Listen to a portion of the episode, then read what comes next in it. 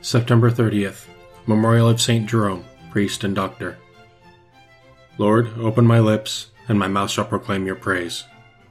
Come, let us worship the Lord, fount of all wisdom. Come, let us worship the Lord, fount of all wisdom. Come, let us sing to the Lord and shout with joy to the rock who saves us.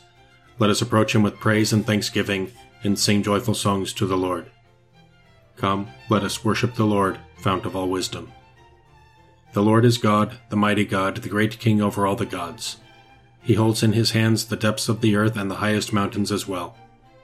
He made the sea, it belongs to him, the dry land too, for it was formed by his hands. Come, let us worship the Lord, fount of all wisdom.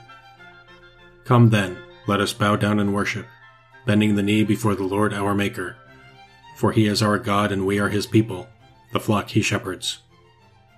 Come, let us worship the Lord fount of all wisdom. Today listen to the voice of the Lord.